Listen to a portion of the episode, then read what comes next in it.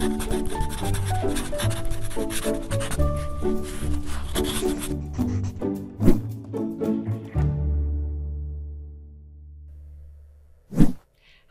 I'm Sarah Fry. Welcome to Patent Pod. School climate is a key factor in social, emotional, and academic outcomes for students. But what about teachers? Today on Patent Pod, we'll learn more about school culture as it pertains to educational practitioners. In alignment with Pennsylvania's dedication to attracting, preparing, and retaining practitioners in education, particularly in special education, joining us today on Patent Pod is Principal L. Welcome. Thank you very much for allowing me to be here today. Oh, the pleasure is mine. Principal L, you've had such a storied career in education. Based on your experience, how would you describe the relationship between school culture, teacher retention, and student achievement? Wow, that is a mouthful. I did it though. Right, you sure did. There is no real student achievement if we don't find a way to develop strong relationships and connections with teachers, so that they choose to stay in the field. And that connection, those relationships may actually need to be developed before those teachers think about becoming teachers. So that may begin, when we think about impacting students' lives, that may actually require us to begin conversations with high school and middle school students about the students' lives that they will be changing when they become teachers. And just encouraging them to choose this. Like there's no more noble servant other than the soldier that's fighting in the war somewhere than the teacher who's walking into a struggling school and a struggling community and saving Private Ryan, who has every reason to go anywhere that they can, choose any profession, but they walk into many of these schools and just say to a young person that you can be me because I was once you. And I think that's a teacher who chooses impact over compliance. So when we talk about impacting student achievement, it's the teacher who says, I have high expectations, but I also am compassionate before I'm passionate. So I'm listening to you. I'm culturally responsive. I want to understand what you're going through, where you're from, what your needs are.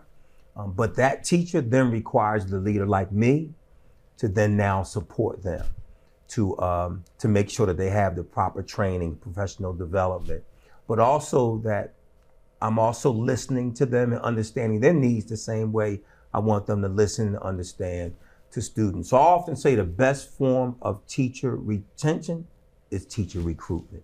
So if we can recruit strong, inspiring teachers, but provide the support to retain them, then we will always have a new group of teachers who come in who are inspired and not tired. Well, that is a priority for all of us, right? Not becoming tired, right. Keeping up that energy, not just when we're on for our students, but in all of our interactions and engagement in the school and the community. And you've hinted at that, the role that you play as a leader and as a principal or others in similar situations, whether it's at school or district leadership. What is it about your role? What is it that you have to do or maybe choose to do to create that positive culture that promotes retention? Right. So the first thing I did was I chose to stay. So I'm in my 35th year, as a teacher and principal, 22 as a principal. And I still go to bed every night with satisfaction and wake up every morning with determination.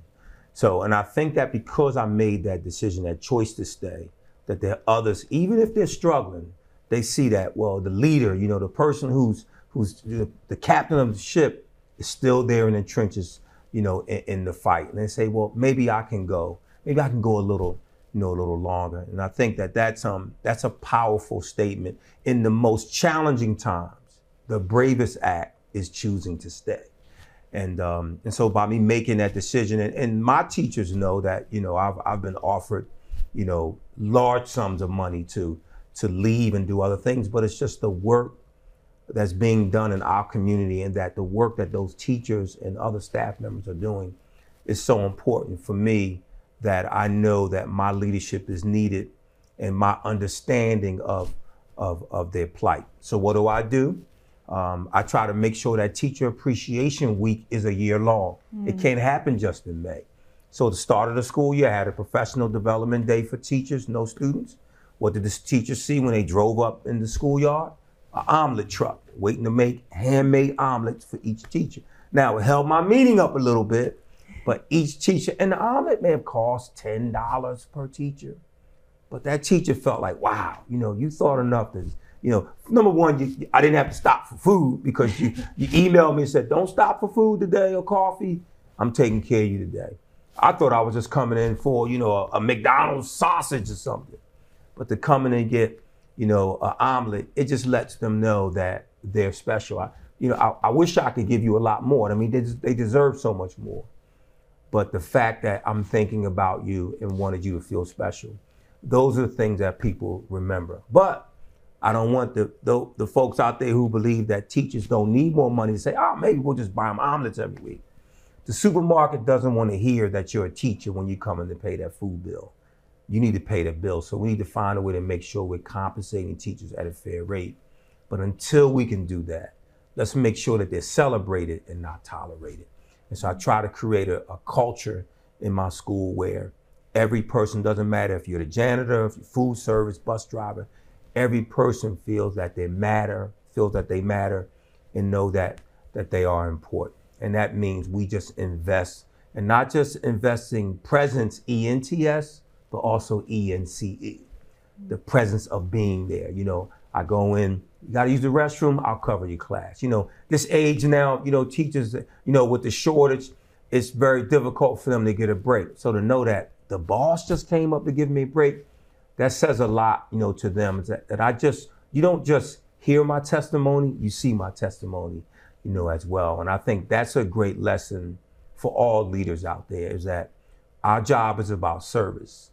Leadership is about service. If you don't serve, you can't lead. When you become an administrator, you're adding to the ministry. And that's what I try to do every day. And I will continue to do that as long as I choose to stay. Now that rhyme, I didn't intend for it, but that did rhyme.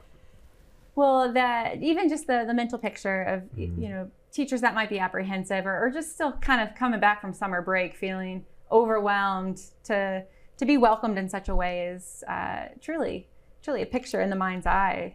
And even, like you said, doesn't cost anything to pop into a classroom and do some coverage. So it seems like real tangible solutions there. Doesn't cost a dime to smile. Yeah. Doesn't cost a penny to say hello, to say thank you. And sometimes it's just the smallest things that make a difference. So, you know, I'm still trying. I'm not where I need to be, and it's 22 years as a principal, because I know I'm a learner. So I'm still learning.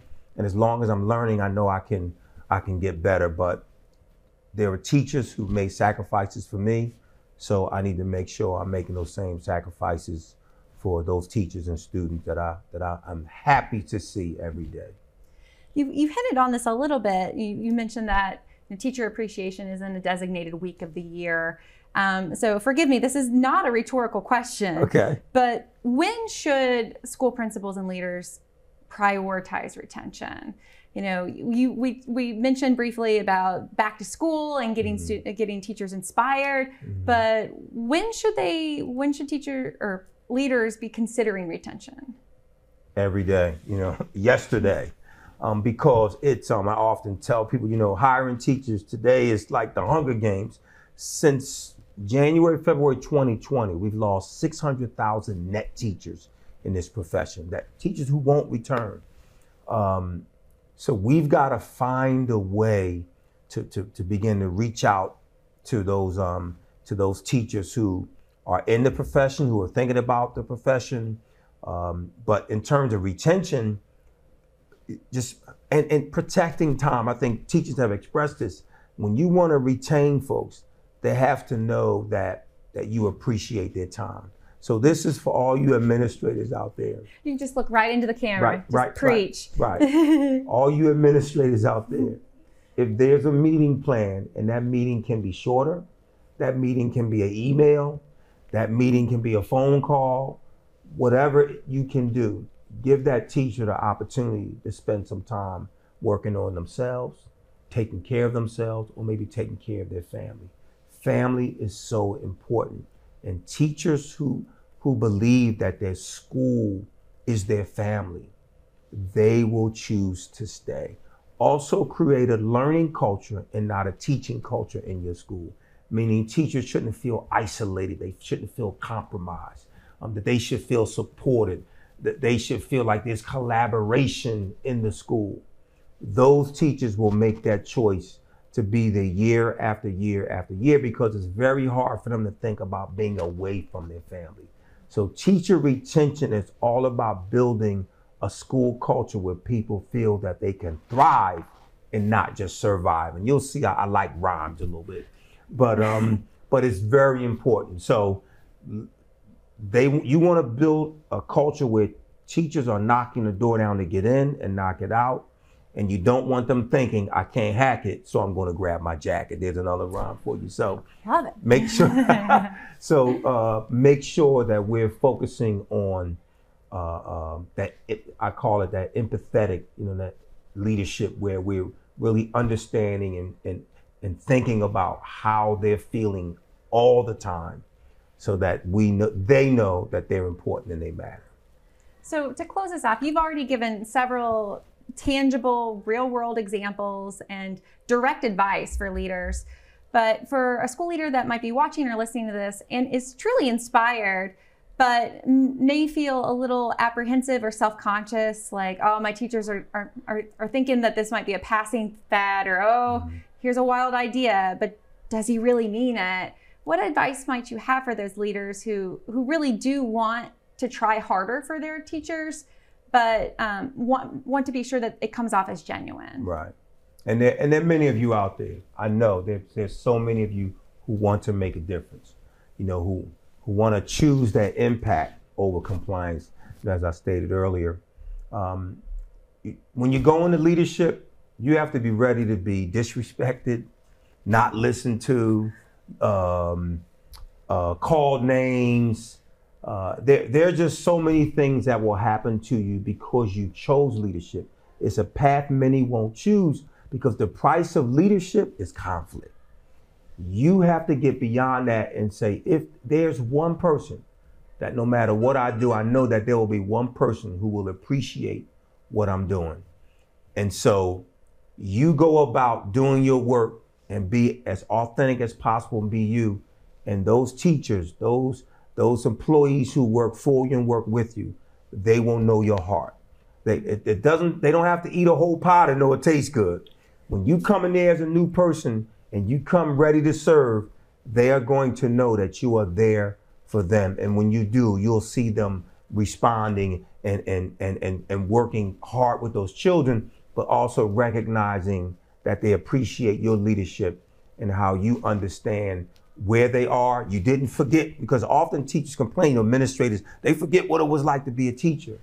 But when they see you not afraid to wipe off tables and come and cover the classroom, I still substitute teach at times, because I want them to see me as a part. If it's a family, then we're interchangeable. But if you're new out there, lead with your heart and always let people know that you are there for them, and they will see it, and they will appreciate it, and they will stay. Wow, well, we could go on forever, but I'm worried that my rhyming dictionary, I keep flipping through the pages.